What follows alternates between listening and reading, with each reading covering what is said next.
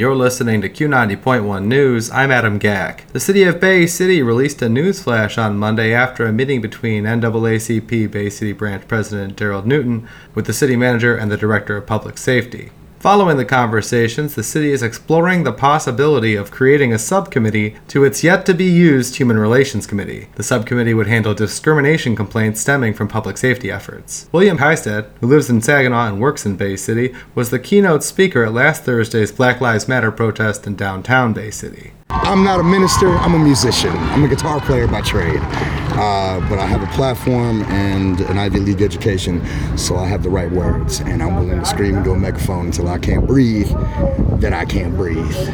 Heisted says the discussions are just for show and that the city is afraid of implementing the reforms the Black Lives Matter protesters have been calling for, namely reallocating funding from the police to education, healthcare, and housing. This is Q90.1 News.